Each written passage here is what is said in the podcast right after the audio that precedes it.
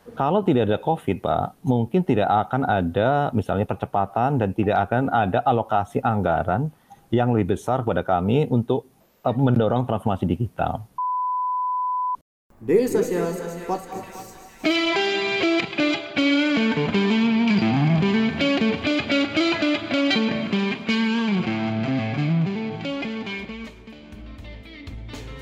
Uh, kebetulan ini aku sudah ada beberapa pertanyaan yang uh, saya mau tanyain ke keduanya, Mas Markus dan Mas uh, Herdi itu soal resistensi.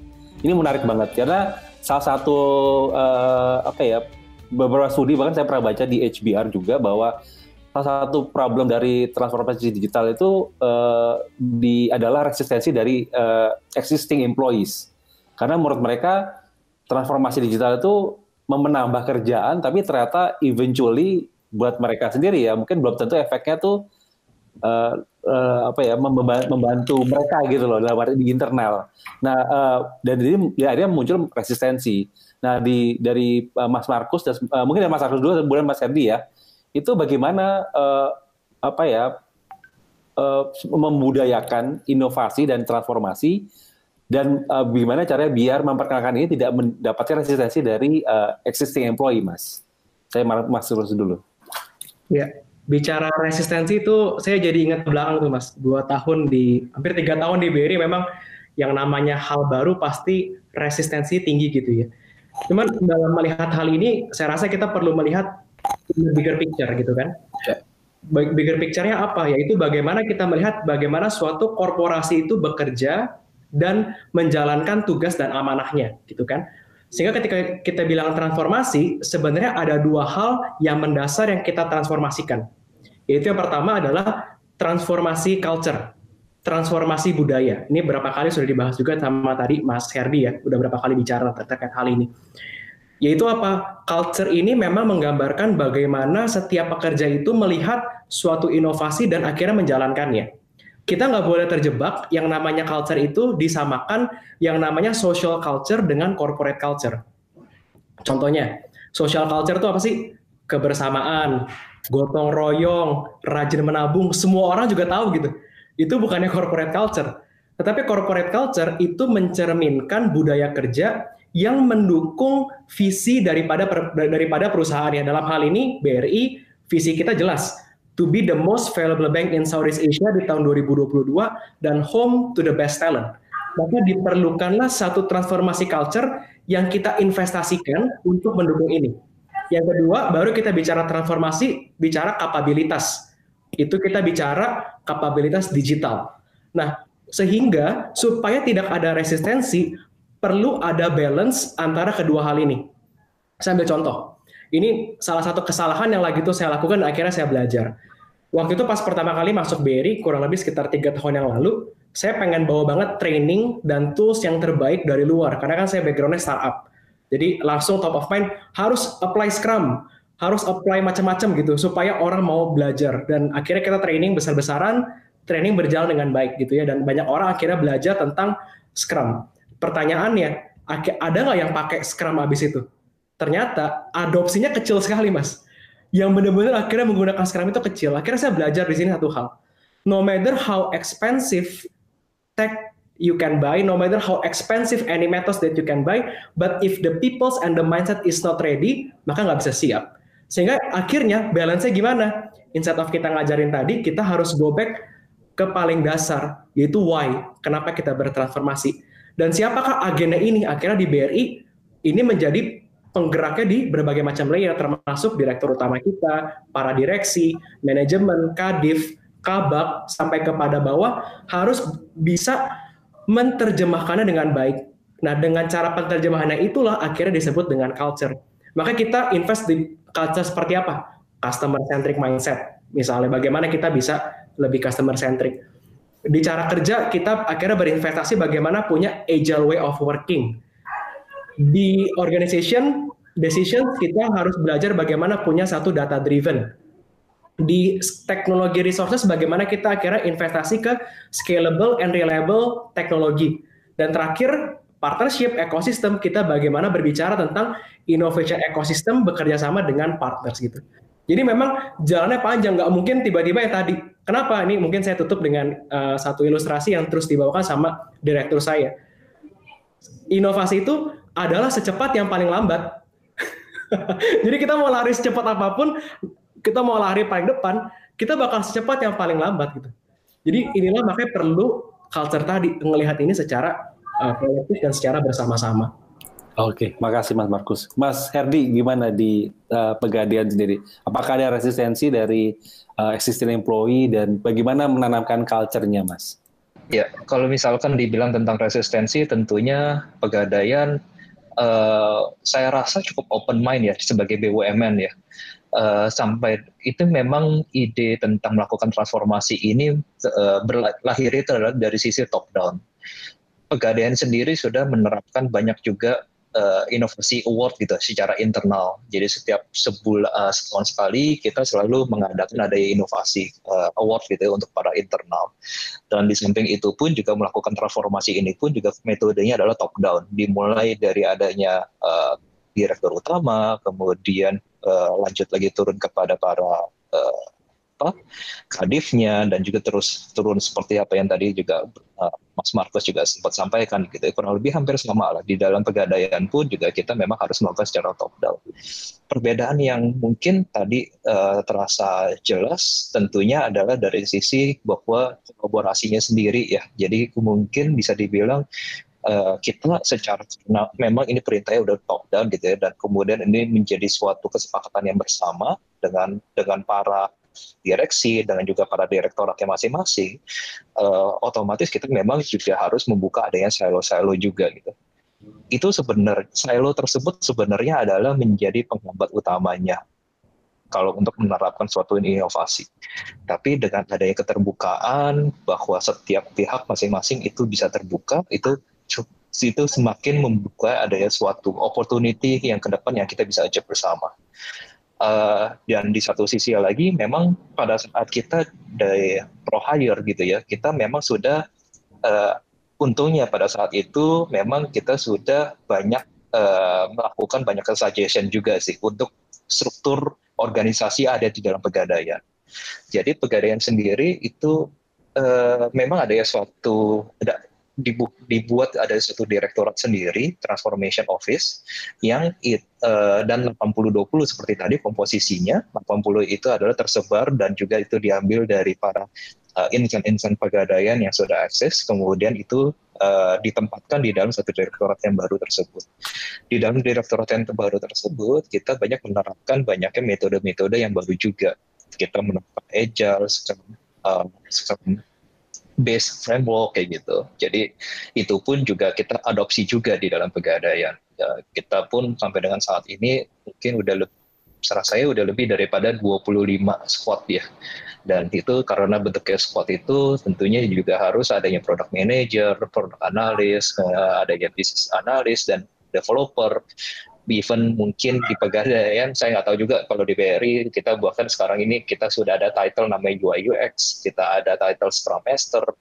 Jadi karir path-nya mereka pun juga sudah kita berpikir jauh juga gitu kepada mereka. Jadi kita otomatis harus mulai transformasi itu bukan lagi menjadi digital immigrant, tapi kita harus transformasinya itu punya mindsetnya adalah menjadi digital first di situlah pada saat kita sudah mulai ada ya suatu pergerakan bahwa kita ingin mempunyai mindset yang baru, ingin menjadi uh, lebih uh, mengikuti relevan dengan para customer behavior yang memang sekarang ini ngarahnya ke digital, pegadaian pun juga uh, saya rasa sekarang ini bisa dibilang sih sudah tidak lagi hesitant ya untuk melakukan transformasi gitu.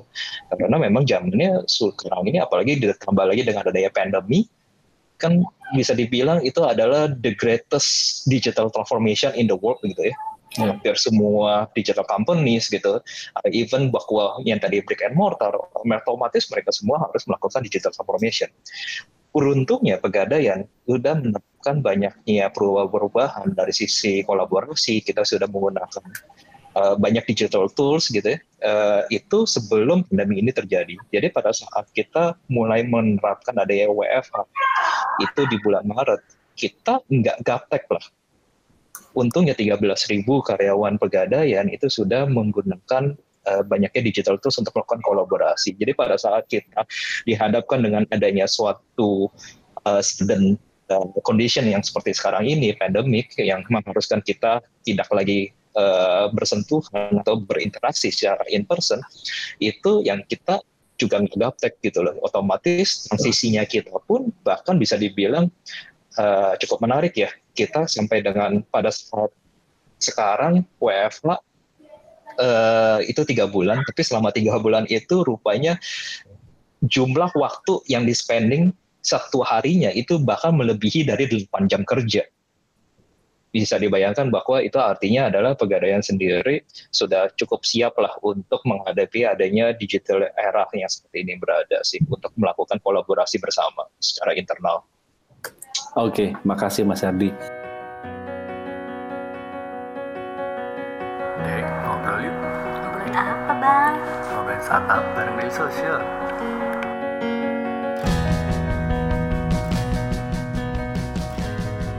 Daily Social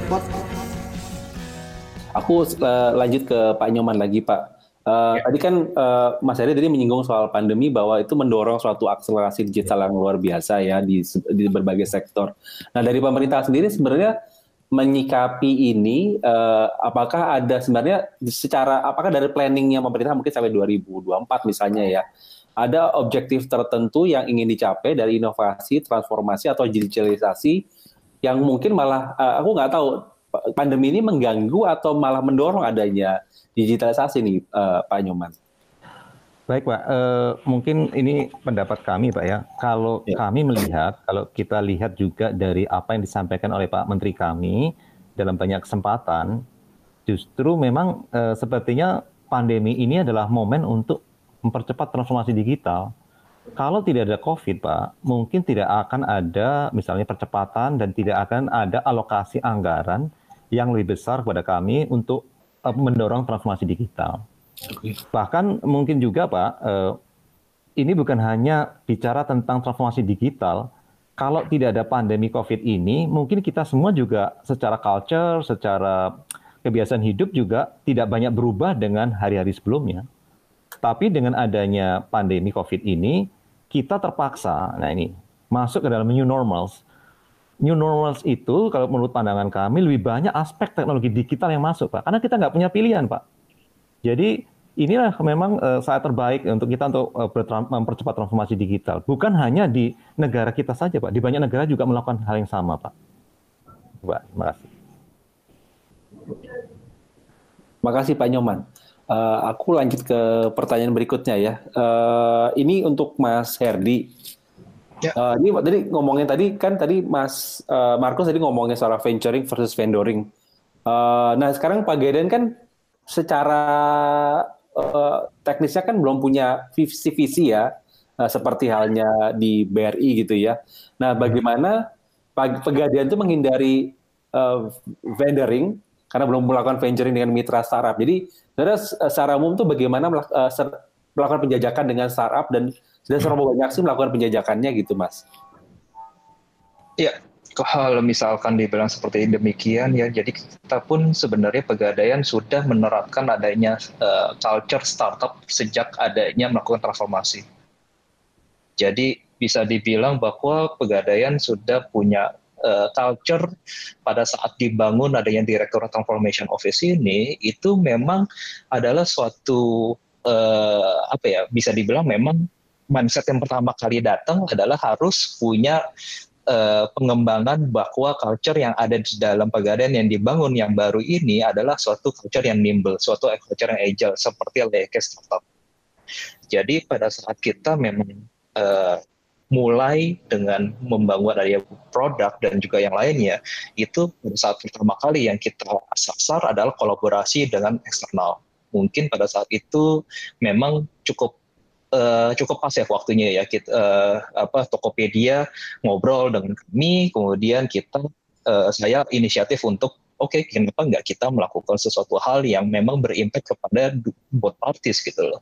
Dan kita akhirnya sampai dengan kondisi yang sekarang ini Tokopedia emas atau mungkin uh, itu adalah salah satu yang sukses story yang cukup menarik ya. Pada saat itu keluar itu bahkan bisa membuat kami uh, yakin dan pede bahwa rupanya pegadaian bisa melakukan suatu hal yang inovatif. Dan itu memancing uh, banyak pihak gak cuma dari sisi eksternal tapi internal pun juga menjadi mempunyai suatu kepercayaan confidence level yang tinggi bahwa mereka sudah siap dan pada momen tersebut itulah justru uh, kita dapat melakukan banyak sekali terobosan-terobosan yang baru gitu ya dengan sukses story tersebut.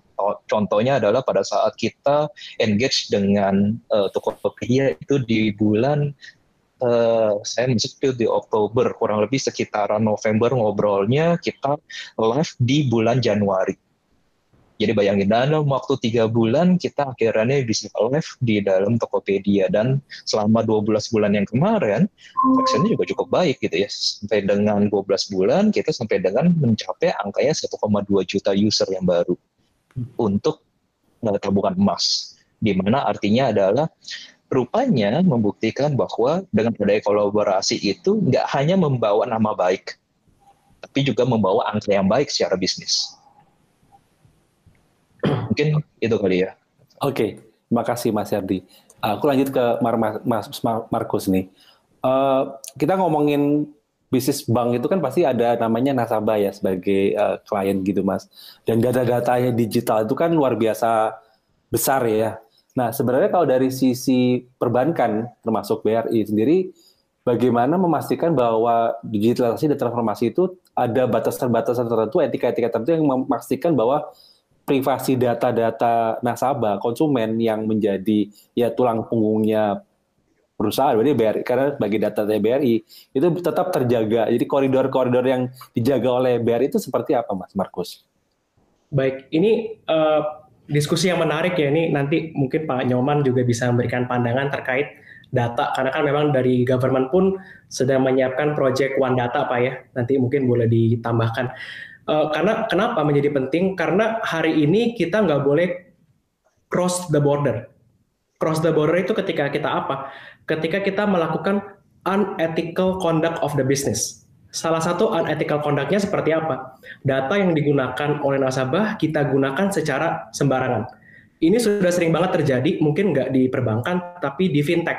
Kita ingat waktu itu fintech masih diperbolehkan untuk ngambil data handphone, quote unquote semuanya kan ya, terus konteks diambil, segala macam diambil, dan akhirnya digunakan untuk ngelakuin unethical collection.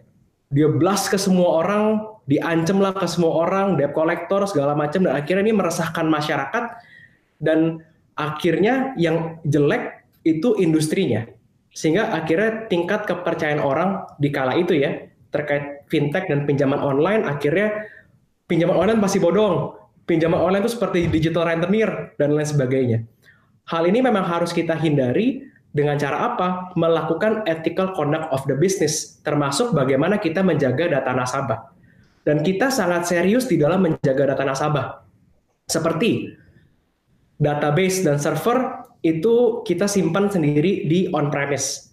Walaupun kita sudah menggunakan cloud, kita menggunakan hybrid cloud. Jadi kita membangun cloud sendiri di dalam untuk meningkatkan digital kapabilitas.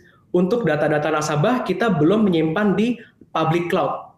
Dan ini menjadi penting, menjadi perhatian kita karena kitalah yang bertanggung jawab sebagai industri bagaimana menjaga data ini. Itu sebagai satu contoh. Contoh yang lain misalnya, mungkin sederhana gitu ya, orang bilang kok nggak bisa sih antara perusahaan BRI sharing-sharing data segala macam itu pun harus diatur gitu. Jangankan kita dengan partners, saya dengan BRI Group yang lain saja pun harus membuat PKS commercial agreement yang begitu jelas ketika kita mau saling menukar menukar data. Dan ini yang menjadi ethical conduct-nya kita ketika kita melakukan data. Kenapa? Karena balik lagi, industrinya finansial adalah in a highly regulated industry. Di dalam kita ada OJK, di dalam kita ada BI, stakeholders kita juga kepada nasabah dan masyarakat. Dan banyak masyarakat yang, mohon maaf saya menggunakan kata ini, yang mungkin literasi digitalnya belum terbuka. Apalagi masyarakat di pedesaan gitu ya, menjadi target marketnya Bank BRI. Sehingga menggunakan manajemen resiko yang benar, inilah yang menjadi penting. makanya inovasi ini ada ada satu paradoks yang selalu kita gunakan di dalam gitu ya. Berinovasi itu harus cepat tapi juga harus comply. Harus berani tapi juga harus hati-hati. Harus berani mendobrak tapi juga harus taat regulasi. Nah, ini yang kita lakukan di Bank BRI. Oke, uh, menarik Mas Markus. Jangan lupa subscribe Ngobrolin Startup Daily Social Podcast di SoundCloud, Spotify, atau aplikasi podcast favorit kamu. Aku lanjut ke Pak Nyoman nih. Tadi ngomongin soal tadi perlindungan data kan uh, dari Indonesia sendiri ke pemerintah waktu itu sudah mengajukan PDP Pak ya perlindungan data pribadi uh, dan itu harusnya apa namanya nggak uh, cuman orang-orang yang memiliki literasi digital tinggi tapi juga melindungi seluruh uh, rakyat Indonesia ya secara umum. Nah dari pemerintah sendiri uh, me, apa ya memperluas mengedukasi apa masyarakat uh, kemudian meningkatkan ke literasi bahwa oh, data ini harus dilindungi dengan baik uh, dan tidak dan inovasi tidak melanggar uh, data pribadi bagaimana Pak Nyoman? Uh, maaf Pak masih uh, di mute Pak. Masih gaptek ya. kalau saya pakai Google. Baik Pak Amir, saya kira ini isu yang sangat relevan Pak. Uh, ya rancangan undang-undang uh, pelindungan data pribadi ini sampai saat ini sudah dalam masuk dalam prolegnas dan seharusnya dis, harus diselesaikan akhir sampai akhir tahun ini. Tapi saya tidak tahu dengan adanya COVID ini apakah bisa selesai akhir tahun ini. Tapi kita akan mencoba berusaha. Dan isu pelindungan data pribadi adalah isu yang sangat penting. Tadi Pak Markus juga sudah menyinggung bahwa uh, yang sekarang harus dilindungi itu adalah apa? Data pribadi dari perorangan tadi yang harus diatur adalah consent. Sebenarnya esensi utama dari RUU ini adalah consent. Jadi penggunaan data pribadi harus mendapat persetujuan dari pemilik data. Ada peraturan Menteri Kominfo tentang ini, tetapi ini levelnya peraturan Menteri Kominfo, tidak ada sanksi dan pidana. Maka harus dinaikkan ke, ke level undang-undang.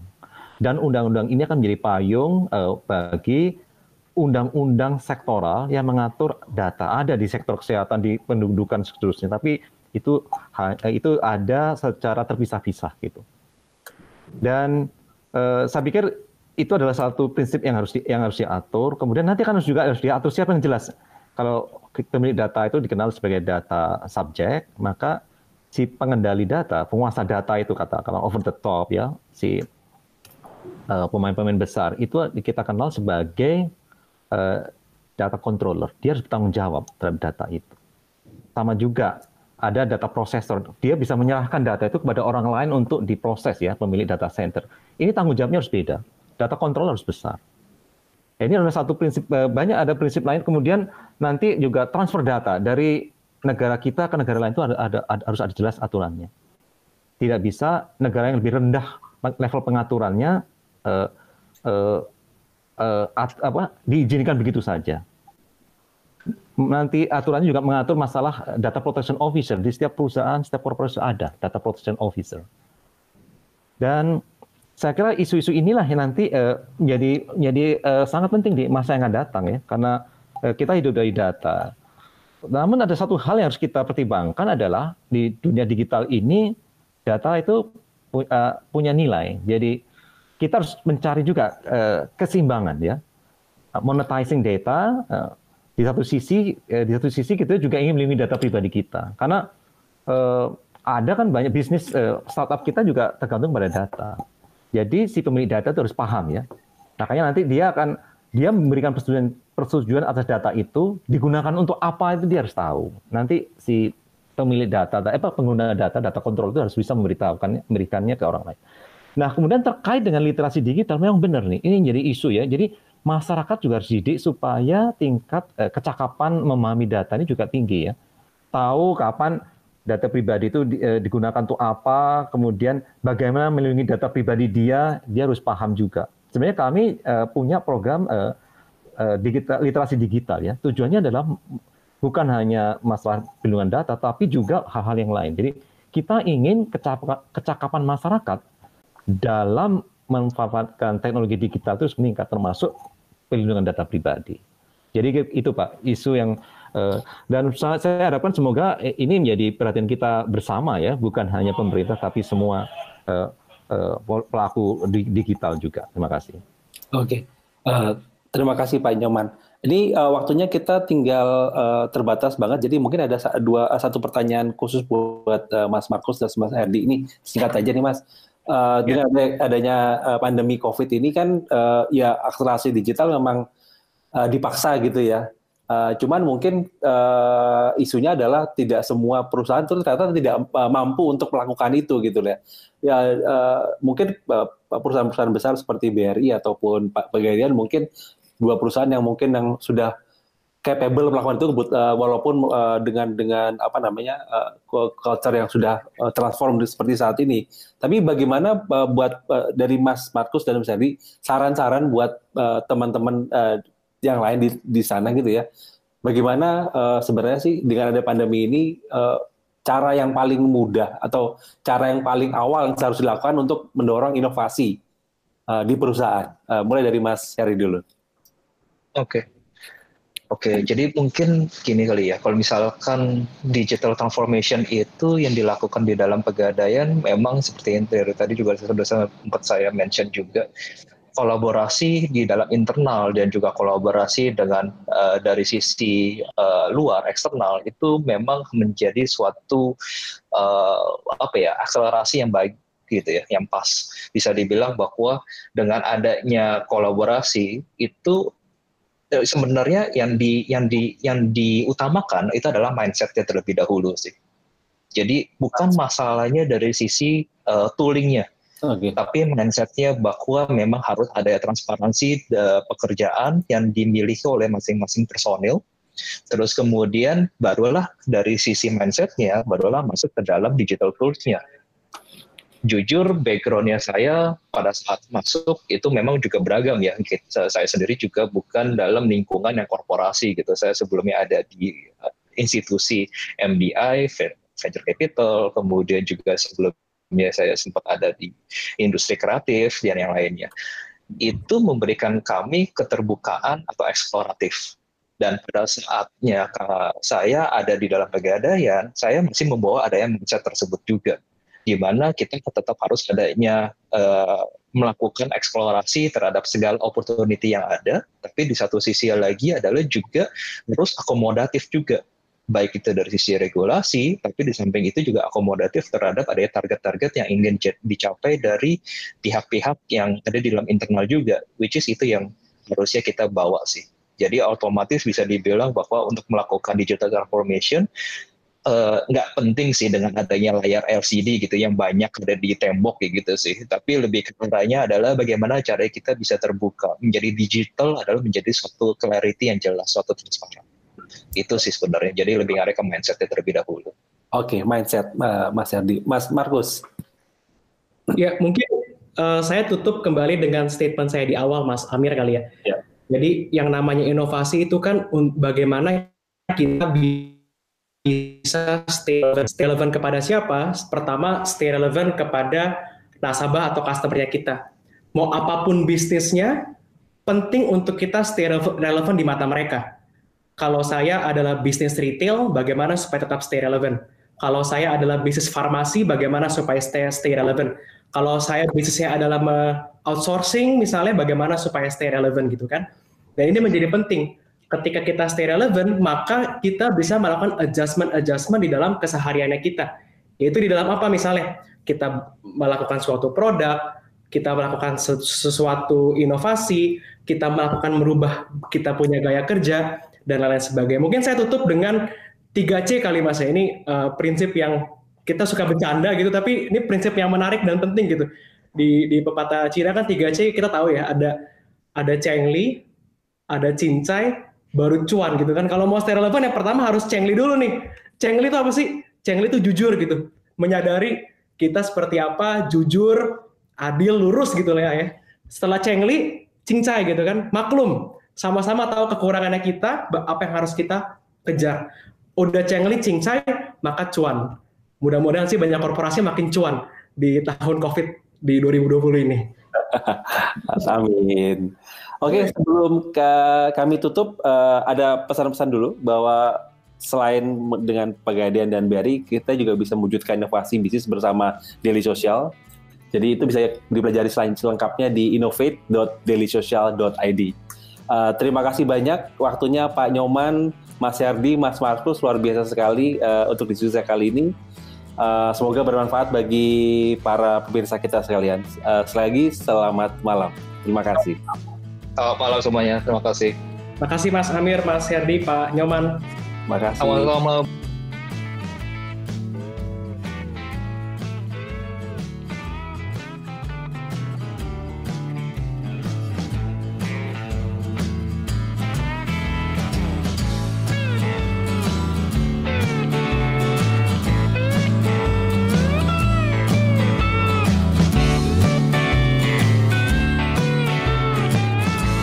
keep in touch bersama kita di dailysocial.id untuk website kita. Di Facebook kita ada dailysocial.id, di Twitter kita ada @dailysocial dan di Instagram kita ada @dailysocial.id. Di LinkedIn kita ada Daily Social dan di YouTube kita ada Daily Social.